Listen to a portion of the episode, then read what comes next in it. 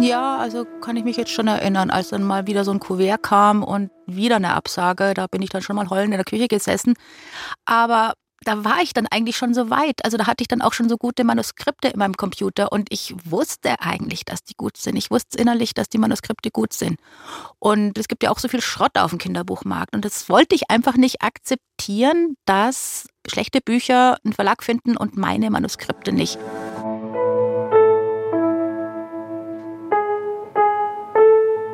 Eltern ohne Filter. Ein Podcast von Bayern 2.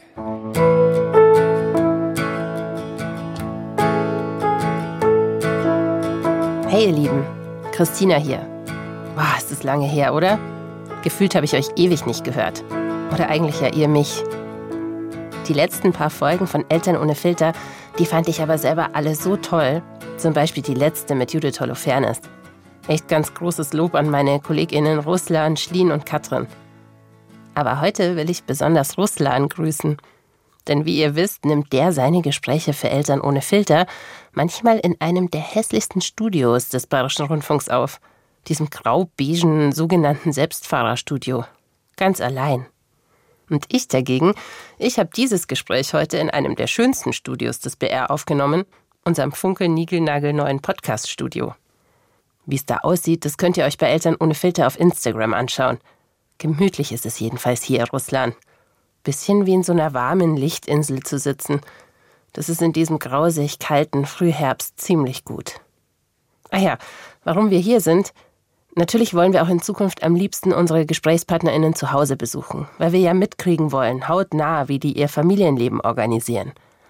Aber mein Gast dieses Mal hat die Familienphase schon ein Weilchen hinter sich und kennt sich aber trotzdem besonders gut mit der Altersgruppe der GrundschülerInnen aus.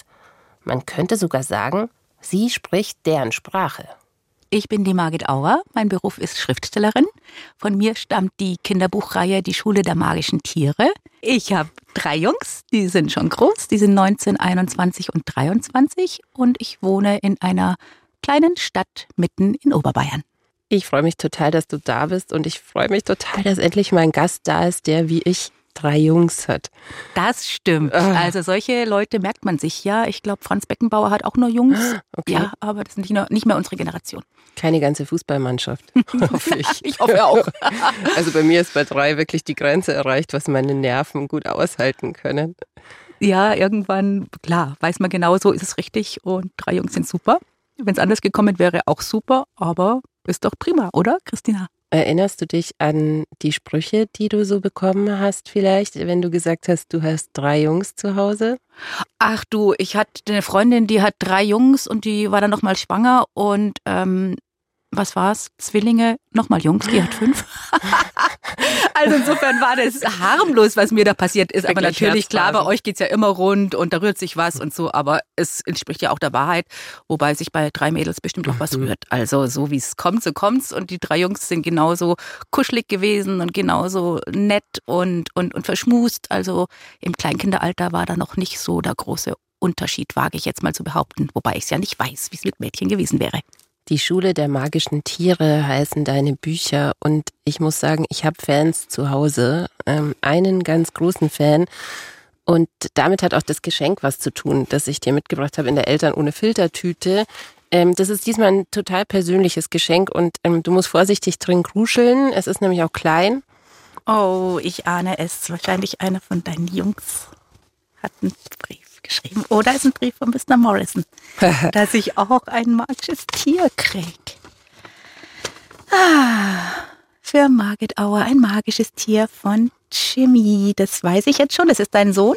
Genau. Und jetzt weiß ich nicht genau, was er mir für ein Tier zukommen lässt. Ähm, weißt es du? Ja, ich weiß es. Es ist ein Drache. Ich hoffe, du bist nicht beleidigt. Drache ist super, auch wenn es keine Fabelwesen in Mr. Morrisons Zuhandlung gibt. Ja, also er liebt Drachen und ich glaube, er hat zwei Sachen verbunden, die er liebt und er war wirklich total beeindruckt, dass ich dich treffe und ich habe es dir vorhin schon erzählt, ich kann meine Kinder komischerweise nicht so oft beeindrucken mit meiner Arbeit. Man denkt so, Journalist ist ja irgendwie spannend, Journalistin, aber das war jetzt so, wow, Margit Auer. Er hat leider das R vergessen bei Margit, aber irgendwie. Ja, meine Fans sind wirklich die Besten. Also die Kinder kennen mich ja alle und wenn ich irgendwo in die Schule komme, dann äh, kommen sie auf mich zugeströmt und sagen, hallo Margit Auer. Und du hast ähm, wahrscheinlich schon tausende Briefe und Bilder bekommen, ne? Das ist, gehört zu deinem Alltag dazu. Ja, ich habe am Anfang noch meine Privatadresse auf meiner Homepage gehabt. Da kamen unheimlich viele Briefe. Über jeden einzelnen habe ich mich gefreut mit Wünschen. Ähm, Mr. Morrison soll mir doch auch ein Tier schicken. Also zum Teil ganz ergreifende Briefe von einem Mädchen, das in der Herzklinik auf ein Spenderherz wartet und mhm. ein magisches Tier braucht. Oder manche schreiben mir, ach Mensch, meine Eltern, die sind getrennt und bei der Mama läuft super, aber beim Papa, da könnte ich schon ein magisches Tier gebrauchen. Oder, oh, ich habe mich mit meiner Freundin gestritten, Margit, was soll ich tun? Mhm. Diese kleinen Hilferufe oder manchmal auch, ähm, auch große Hilferufe. Und die habe ich wirklich auch versucht, alle nett und, und, und, und ähm, ja, mit mit Wärme zu beantworten, aber mein Beruf ist ja Bücher schreiben. Darauf muss ich mich konzentrieren und nicht Briefe beantworten. Und ich bin ja nur ich, ich bin eine Ich-AG. Also ich kriege manchmal so Mails, wo es draufsteht, liebes Team von Margit Auer. Und ich denke mir, äh, ich bin doch, bin doch nur ich. das glaubt immer kein Mensch. Und deswegen musste ich das leider ein bisschen zurückfahren. Es läuft jetzt über den Verlag und dann werden auch sofort die Briefe nicht mehr ganz so persönlich. Und die wirklich ergreifenden, die flutschen durch und die kriegen auch ihre Antwort. Die Schule der magischen Tiere ist ähm, ja jetzt mittlerweile, glaube ich, äh, äh über 20 Länder. Ich kann es gar nicht alles aufzählen. Also so und so viele Sprachen, äh, Millionen verkaufte Bücher. Kannst du ganz kurz erklären, worum es da geht? Für die, die es tatsächlich mhm. noch nie gehört Natürlich. haben, was bei, bei, Eltern eher unwahrscheinlich ja. ist. Aber die Geschichten spielen in der Winterschein-Schule, eine ganz normale Schule. Aber es gibt die Miss Cornfield als Lehrerin. Und Miss Cornfield hat einen Bruder, Mortimer Morrison. Er ist der Inhaber einer magischen Zoohandlung. Und dann passiert das Tolle in dem Klassenzimmer von Miss Cornfield. Manchmal klopft es an der Tür, dann kommt der Mortimer Morrison rein, verbeugt sich, gestatten Morrison und dann kriegt ein Kind ein magisches Tier. Und dieses magische Tier könnte jetzt ein Fuchs sein, ein Pinguin, ein Leopard, eine Eule, ein Känguru, wird dann zum besten Freund des Kindes und steht ihm immer bei, geht mit ihm durch dick und dünn. Und in jedem Band kommen neue Tiere dazu. I'm not in love sound of my voice. I have been in love.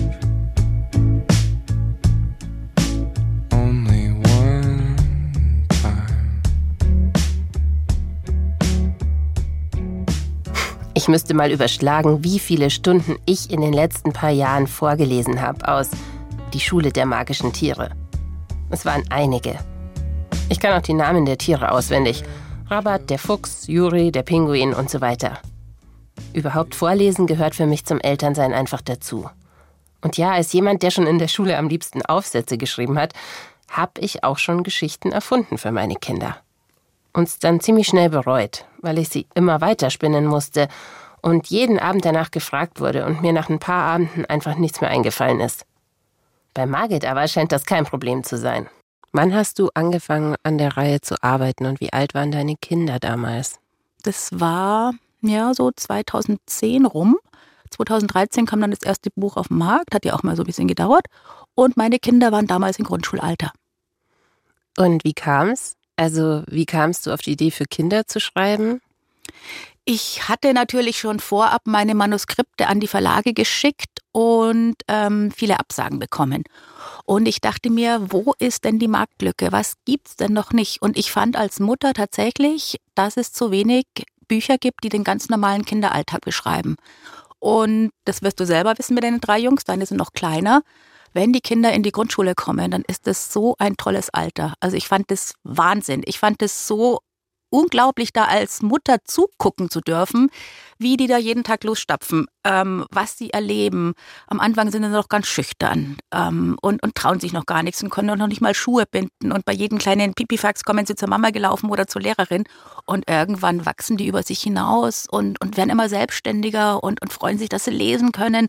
Und sie machen ja ganz viele Sachen zum allerersten Mal. Und das finde ich so spannend. Zum ersten Mal woanders schlafen oder sich auch, ja, auch so, so, so banale Sachen, sich mit einem Freund streiten und dann läuft man aber nicht zur Erzieherin ähm, oder zur Lehrerin, sondern man versucht es selber hinzukriegen. Mhm. Und da habe ich gemerkt, was das für Hürden oft sind. Was für uns so was ganz Kleines ist, ähm, ist für Kinder, die das zum ersten Mal machen, echt ein großes Ding.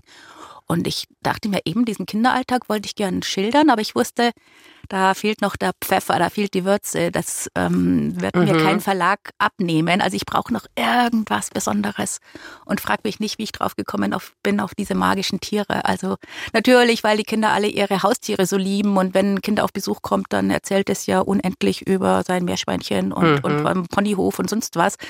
Und irgendwann, zack, war die Idee im Kopf. Da Hast kommt noch ein Tier an die Seite. Hast du den Jungs die Geschichten erzählt, bevor du sie aufgeschrieben hast? Also war das so diese hm, romantische Vorstellung, die äh, Mama erfindet, die Bücher quasi on the fly beim ins Bett bringen und schreibt es halt nachher auf? Ich bin gar keine so eine gute Erzählerin. Also ich ah. kann das gar nicht so gut. Also ich muss das wirklich aufschreiben und meine allererste Fassung, die darf wirklich keiner sehen, die ist fürchterlich. Mhm. Da geht's wirklich nur darum, die Handlung irgendwie so ein bisschen zu sortieren. Da sind die Dialoge noch total langweilig und ähm, die, die Beschreibungen passen noch überhaupt nicht. Da geht's nur mal darum, den Plot zu entwickeln. Also es ist wirklich nur so ein Gerippe und dann so nach und nach mit jeder Variante, mit jeder Überarbeitung kommt dann erst so der Spaß rein, wenn ich weiß, mein, mein Plot steht und dann fangen die Kinder und die Tiere so an zu leben Leben zu entwickeln und, und lustiger zu reden und ähm, dann kann ich so polieren an der Geschichte. Und dieses Erzählen aus dem Bauch raus, das bin ich gar nicht. Also das kann ich nicht. Aber ich weiß natürlich durch meine eigenen Kinder, was die lustig fanden oder was sie gern gelesen haben. Diesen meine Sprachwitz. Pupsen. Pupswitze funktionieren seltsamerweise immer noch. Also wenn Kasper das Chamäleon Hupsi Pupsi sagt, dann lacht immer noch mm. die ganze Klasse.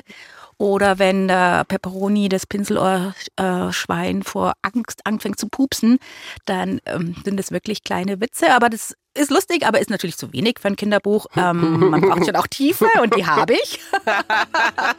aber zurück zu deiner Frage. Ich habe meine Kinderprobe lesen lassen. Also Ach, die hatten dann wirklich den Ausdruck und haben einen Ordner gekriegt und hatten, durften dann mit Bleistift und dem Ordner ins Bett und haben dann so nebendran so ein bisschen hingeschrieben, ob sie es gut finden oder lustig finden und so Sachen.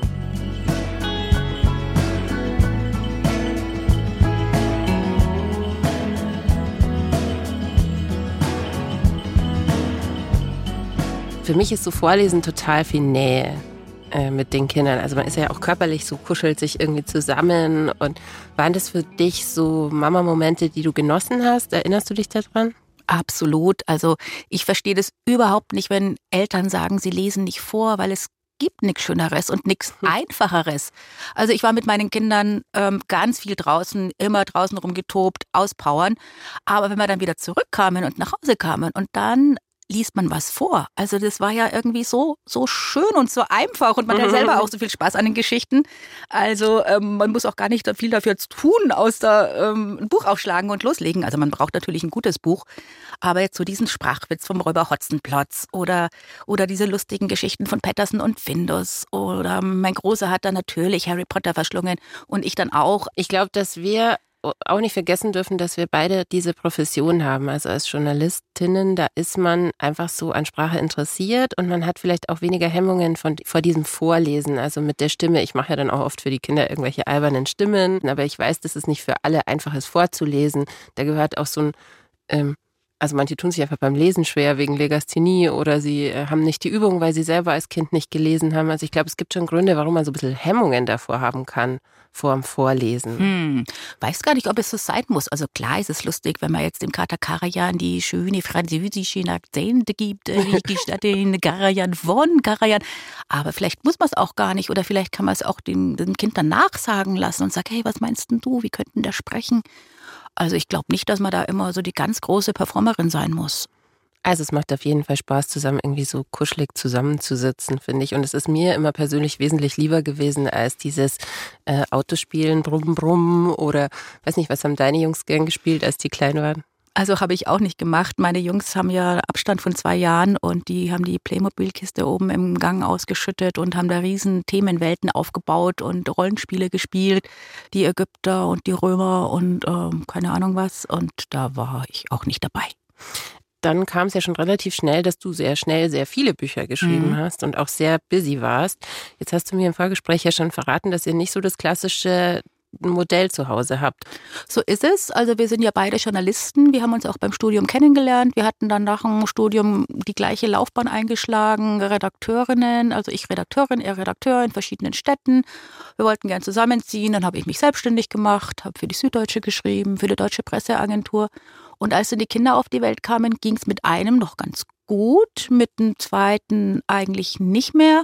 Ich habe dann auch schon gemerkt, ich kriege das nicht mehr auf die Reihe, dieser ganze Termindruck und dieses schnelle Abgeben, äh, wenn man doch eigentlich gerade im Kindergarten schon den nächsten A wieder abholen muss. Oder man ist noch auf Termin und, und kriegt den Schluss nicht mit, weil man schon wieder abdüsen muss. Also da habe ich gemerkt, ich kann den Beruf eigentlich nicht mehr so ausüben, wie ich es gerne möchte.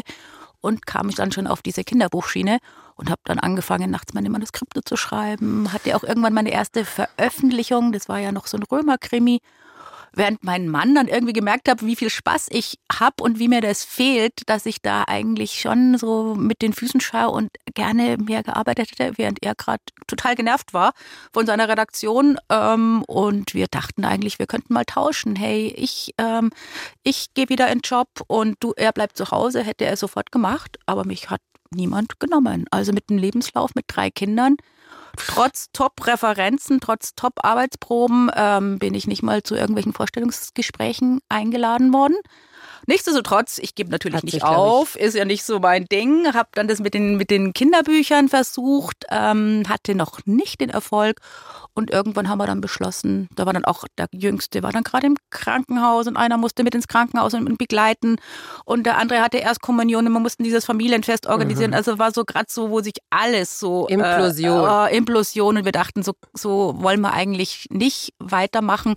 Dann hat er beschlossen, er arbeitet halbtags. Und das war wirklich richtig gut.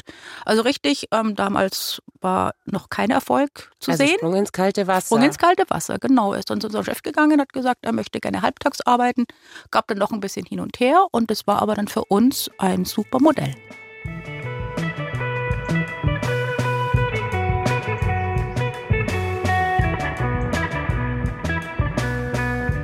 Margit Auers Mann arbeitet also Teilzeit, seit vielen Jahren schon.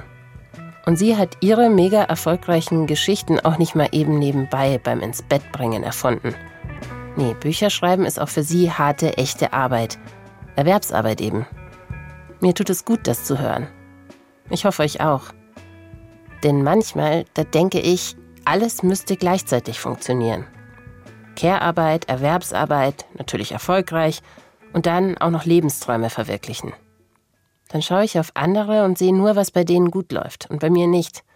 Und ich nehme mir jeden Kommentar zu Herzen, der mein Lebensmodell auch nur halbwegs in Frage stellt. Und wie waren die Reaktionen so ausgehoben drauf? Weil ich kann mich erinnern, ich habe ja zum Beispiel meinen Sohn bekommen, bevor ich ins Volontariat gegangen bin. Und viele haben so gesagt, oh, mach doch erstmal das eine. Und dann, also es gibt immer von außen so Vorstellungen, wie Familie auszusehen hat. Ähm, und gerade wenn man sich finanziell irgendwie ins kalte Wasser schmeißt, mhm. sind die Leute immer ganz aufgeregt oder auch vom Modell mhm. her. Wie war das bei euch? Ja, das stimmt schon, dass ihr das, euch das traut und, ähm, und macht ihr das wirklich.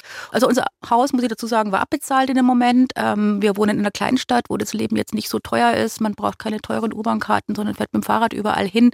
Und die Freibadkarte für die Familie kostet irgendwie 100 Euro. Also das war jetzt nicht so ein mega teures Leben, das wir geführt haben. Selten gehen wir heute heute und sind wir damals gegangen im Urlaub. Ähm, und es muss auch nicht selten auf den Malediven sein, sondern genauso gern am Rieksee in Oberbayern. Und ähm, ja, wir hatten aber auch beide immer absoluten Optimismus. Also wir haben uns da auch nicht reinreden lassen. Wir haben gedacht, hey, irgendwie, irgendwie wird schon laufen. Und wenn das eine nicht läuft, dann läuft das andere. Und ähm, ja, einfach mal ausprobieren. Und die größten Feinde ähm, sind ja sowieso immer diese Besserwisser, die einen meinen, sagen zu müssen, wie man zu leben hat. Also man muss sich selber irgendwie seinen inneren Kompass einschalten und dann auch machen und sich auch einfach trauen.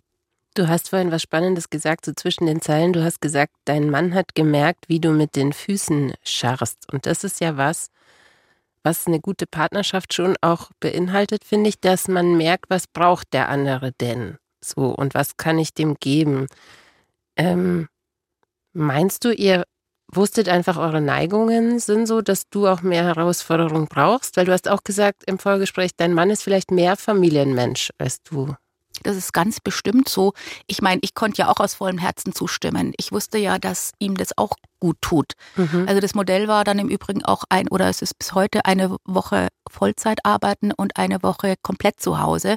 Also nicht dieses komische mhm. Halbtags, wo man dann mittags äh, oder vielleicht dann doch viel länger arbeitet, als man müsste und dann doch immer so hin und her gerissen ist, sondern es war wirklich, und in der einen Woche hatte ich halt freie Bahn. Ich konnte wirklich einfach meine Lesungen machen oder auch als Journalistin nochmal arbeiten oder konnte auch in Ruhe, ich habe mich dann auch abgeseilt ab, äh, und bin in die Bibliothek zum Schreiben, weil daheim zu viel Trubel war. Und natürlich muss man wissen, was der andere braucht. Und ich wusste aber auch ganz genau, er hat unheimlich viel Spaß mit den Jungs. Also, und wenn man sich abwechselt, dann hat man ja auch wieder mehr Spaß. Ähm, also anstrengend wird es ja immer dann, wenn das überhaupt kein Ende nimmt und wenn man 24 Stunden am Tag für die Kinder zuständig ist, dann, dann gleich wieder und gleich wieder. Aber wenn man diese Pausen hat, ähm, wo man was anderes macht, dann tut es ja allen gut. Genau das. Also Margit hat viel mehr zu sagen, als ich zuerst auf dem Schirm hatte. Und ich bin sehr froh, dass wir sie eingeladen haben. Denn sie hat Lebenserfahrung. Und vor allem ist sie mir und vielleicht auch euch ein paar entscheidende Jahre voraus. Sie hat die Rush Hour schon so ein bisschen hinter sich. Du bist ja auch Ratgeberin und da auch noch Journalistin. Und wir haben ja jetzt gerade auch gemerkt, manche Sachen sind jetzt schon auch ein bisschen zurückliegend bei dir. Ne? Da bist du nicht mehr ganz so aktiv drin. Aber du gibst in der Süddeutschen Zeitung ja Ratschläge im Familientrio. Das ist so eine Rubrik, wo man hinschreiben kann und fragen kann, irgendwas läuft bei mir gerade nicht so. Und als Ratgeberin würde ich dich äh, drei Sachen fragen wollen, weil wir haben diese wunderschöne Rubrik Wie macht ihr das denn bei Instagram, wo unsere Userinnen oder unsere Hörerinnen Fragen stellen können, auch die Hörer natürlich. Und da kommen immer wieder so Fragen rein und dann gibt die Community auch Tipps. Und da hätte ich drei für dich mitgebracht. Da würde ich dich um einen kurzen Ratschlag bitten. Die erste Frage ist, mein Kind hat einen Freund oder eine Freundin, die ich absolut nicht leiden kann. Was tun? Ich werde versuchen, die auf neutralem Gebiet zusammenzuspannen. Also vielleicht wirklich nicht nach Hause einladen, weil wenn man selber innerlich kocht, weil der andere irgendwie eine total blöde Stimme hat oder keine Ahnung oder weiß nicht, warum man nicht mag, ähm, vielleicht auch mit dem Kind reden, warum er den anderen so gerne mag und dann vielleicht auch seine eigene Meinung ändern. Aber ich glaube, eine pragmatische Lösung einfach mit denen an den Spielplatz gehen und sich ein bisschen aus weiter Ferne das beobachten und die beiden einfach ihr Ding machen lassen. Okay, die zweite Frage. Kindergeburtstage sind mein totaler Endgegner, weil ich immer vorher will, dass alles so perfekt wie möglich wird und mich wahnsinnig reinsteige. Und dann bin ich an dem Tag selber total erledigt und gestresst. Ähm, wie komme ich aus dieser Schleife raus? Ich glaube, es ist eine Illusion zu glauben, dass ein Kindergeburtstag für die Mutter oder für die Eltern entspannend ist. Man muss sich dieser Challenge einfach stellen. Es ist so, es ist der Hammer.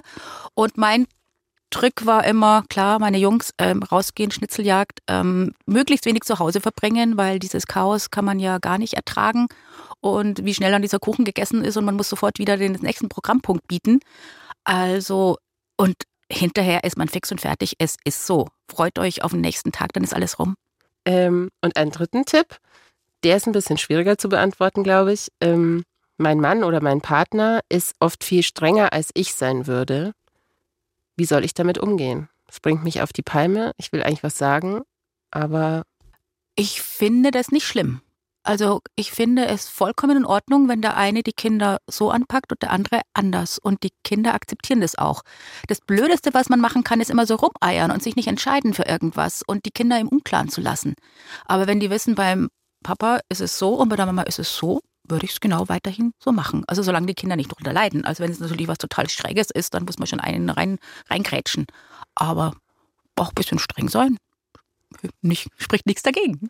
Wart ihr euch da von Anfang an einig oder seid ihr euch einig geworden oder fahrt ihr immer noch sozusagen zwei verschiedene Haltungen in der Erziehungsphilosophie? Mm, also meine Kinder wissen, was sie an uns haben, wer für was zuständig ist.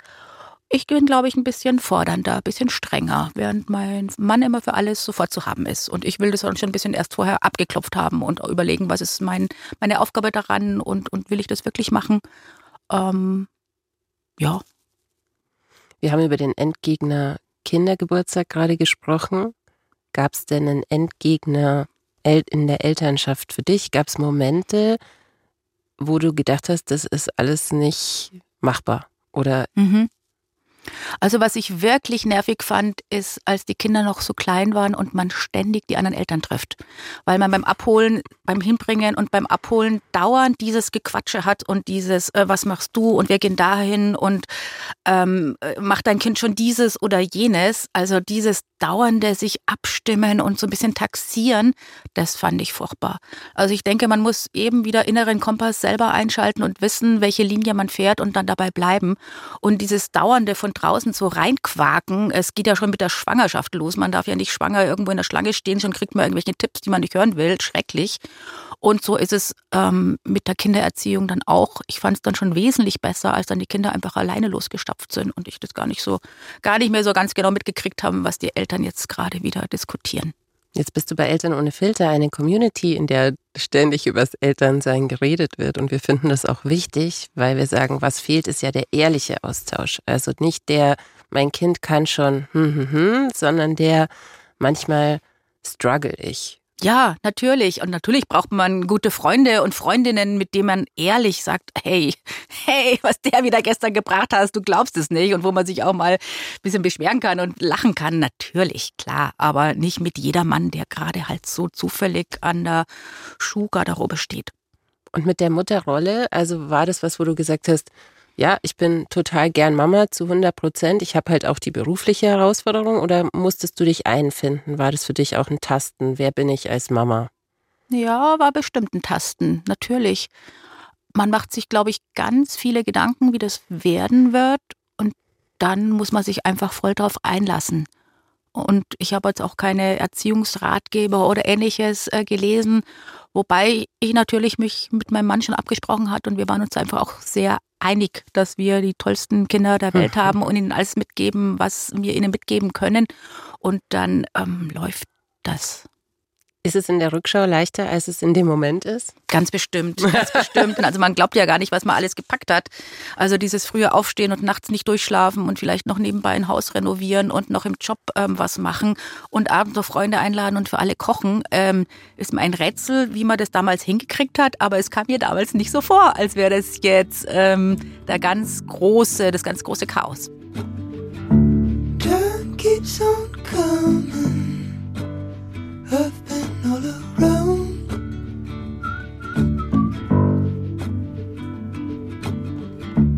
I'll keep on running till time catches on.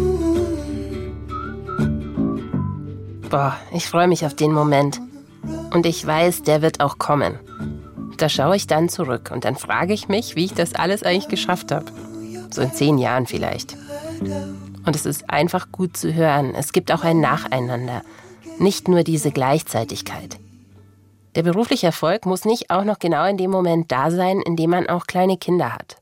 Bei J.K. Rowling, die du ja oft äh, sagst, wo du ja oft sagst, die gehört eigentlich, der gehört eigentlich der Literaturnobelpreis verliehen und die Kinderliteratur kriegt nicht die Anerkennung, die sie vielleicht verdient hat. Da bin ich auch bei dir.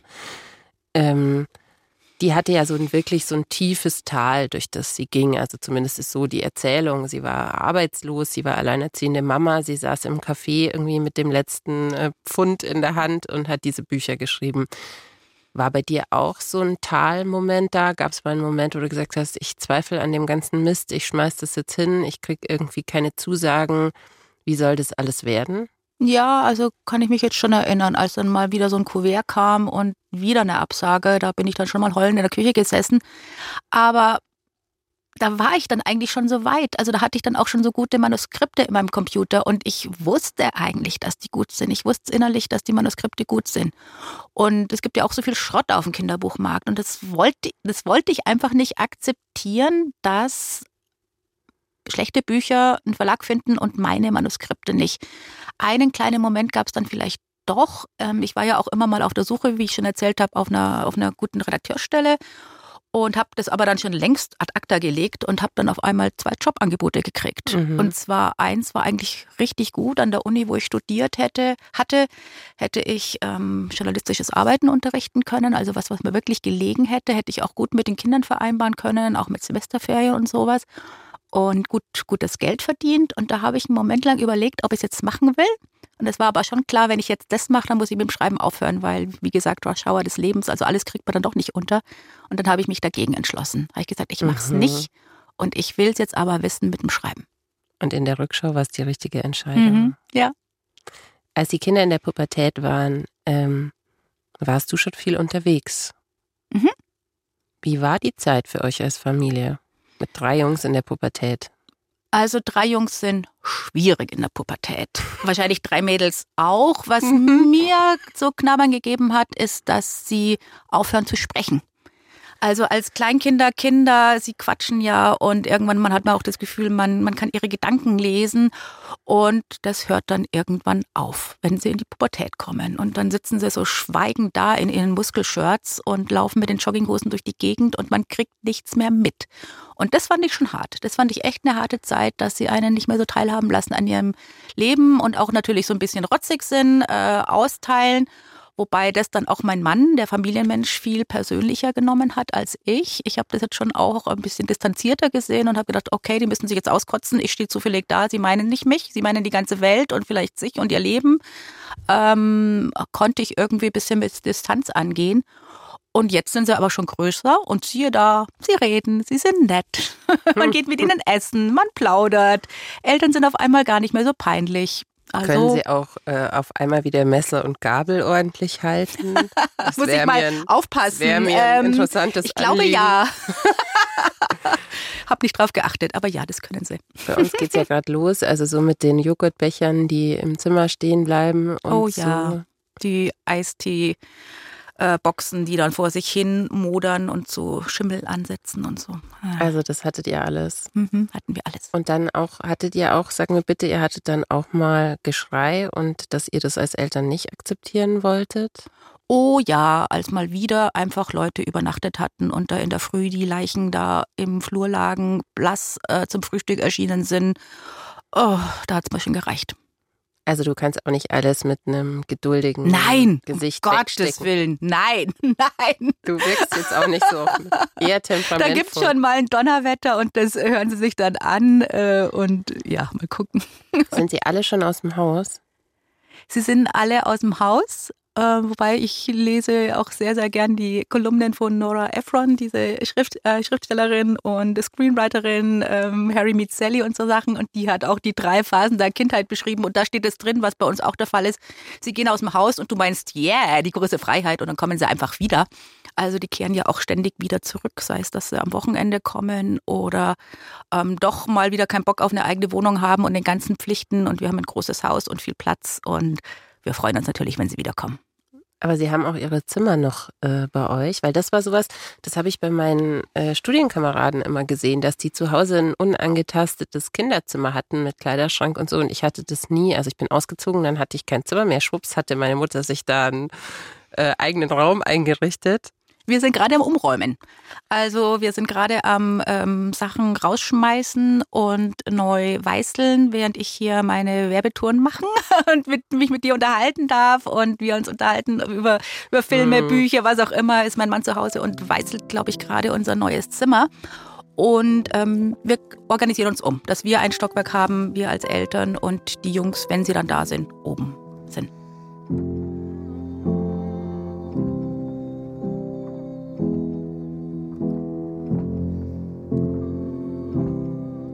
Habt ihr schon mal was vom Empty Nest Syndrome gehört? Dass Eltern ein Stück weit in die Depression fallen, wenn die Kinder flügge werden? Also Margit Auer ist davon definitiv nicht betroffen. Aber ich kann mir schon vorstellen, wie es dazu kommt. Man hat viele Jahre sein Leben auf die Kinder eingestellt. Man hat sich nach ihnen ausgerichtet und dann, ja, dann gehen die einfach in ihr Leben hinaus. Und man muss sich erst wieder einen Fixstern suchen. Ich stelle mir das ziemlich hart vor. Und seit ich darüber gelesen habe, denke ich auch, wir schulden unseren Kindern eigentlich auch ein eigenes Leben zu haben. Leidenschaften, die wir ihnen vorleben und dass wir unseren eigenen Neigungen folgen. Ein Leben zu führen, so wie wir eben sind. Und uns nicht zu vergessen und sie zum uneingeschränkten Mittelpunkt zu machen. Ihr Glück, unser Lebenserfolg. Weißt du, was mir aufgefallen ist, ähm, als ich in der Vorbereitung jetzt nochmal über die Geschichten nachgedacht habe, habe ich ja auch selber vorgelesen, dass die Tiere nicht das sind, was man im ersten Moment erwartet, weil irgendwie denkt man doch, so ein Kind, das schüchtern ist und zurückhaltend und ein bisschen langsam und manchmal nicht so schnell vom KP wie der Benny, der müsste doch so ein Tier kriegen, was seine Schwächen, Defizite ausgleicht. Und nein, er bekommt das Tier, das ihm sehr ähnlich ist. Und dann habe ich mich gefragt und ja auch dich im Vorgespräch schon gefragt, was hast du dir dabei gedacht? Das ist ja auch der Witz dran. Also der Benny, der wünscht sich ja wirklich einen schwarzen Panther, ein Raubtier, damit er cooler ist, damit er so cool ist wie vielleicht der Jo und dass er sich ähm, endlich mal mit irgendwas äh, angeben kann und stärker wird, als er ist und cooler ist, als er ist. Und meine Message ist dann aber auch schon, ähm, dass es vollkommen okay ist, wenn er ruhiger ist. Der Benny ist nun mal so ein Typ, der braucht halt mal ein bisschen langsamer. Und ähm, die Schildkröte, also er schluckt ja dann selber, als er die kriegt, aber er merkt dann, hey, die ist ja auch so nett. Ich muss ja vielleicht gar nicht so cool sein wie der Jo. Und trotzdem, die Schildkröte, die hilft ihm ja dann auch manchmal so seine Grenzen zu überwinden und mehr aus ihm rauszukitzeln. Also als dann wirklich Gefahr in Verzug ist und es wirklich mal brenzlig wird und er muss nachts in die Wintersteinschule mhm. schleichen, dann auf einmal traut er sich eben doch, weil ja. es steht was auf dem Spiel und dann sagt die Schildkröte, komm, komm, wir machen das jetzt, wir machen das jetzt. Und dann traut er sich auch.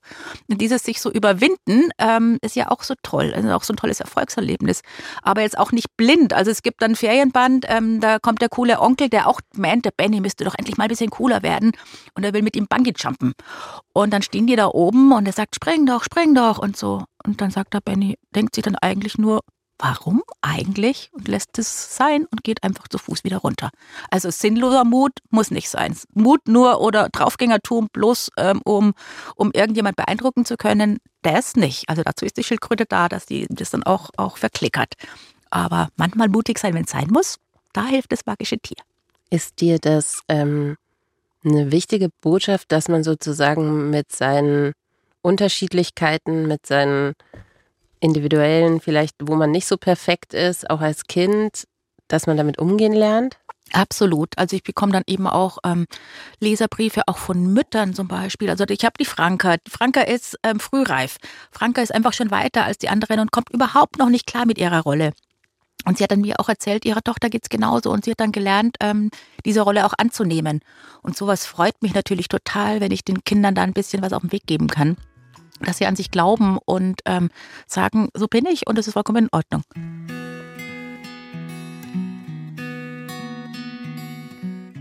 Wenn der Podcast rauskommt, dann wird der magische Tiere-Film, der zweite, äh, gerade ins Kino gekommen sein. Wie aufgeregt bist du denn wegen des Films? Hm.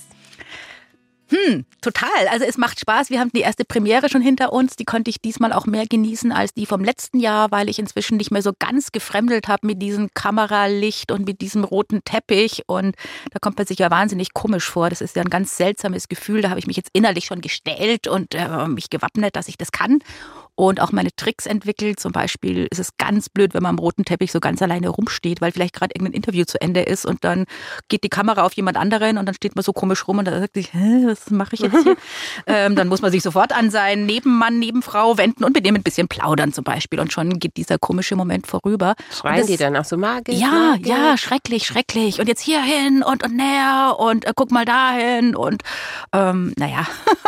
Das ist ein bisschen Kontrast äh, wenn man dann Mama von drei kleinen Kindern ist. Also das stellt man sich immer so glamourös vor, ne? Aber Nein, aber es war trotz allem, es war ein super Spaß, äh, weil die magische Gemeinschaft ja aus tollen Menschen besteht. Und wenn man dann mit Rick Cavanien, der ähm, das der Kaspar das Chamäleon spricht, äh, auf dem roten Teppich bisschen quatscht, dann hat es schon was. Ähm, äh, das hätte ich mich vor einem Jahr jetzt nicht so getraut, ähm, mhm. aber diesmal mache ich das.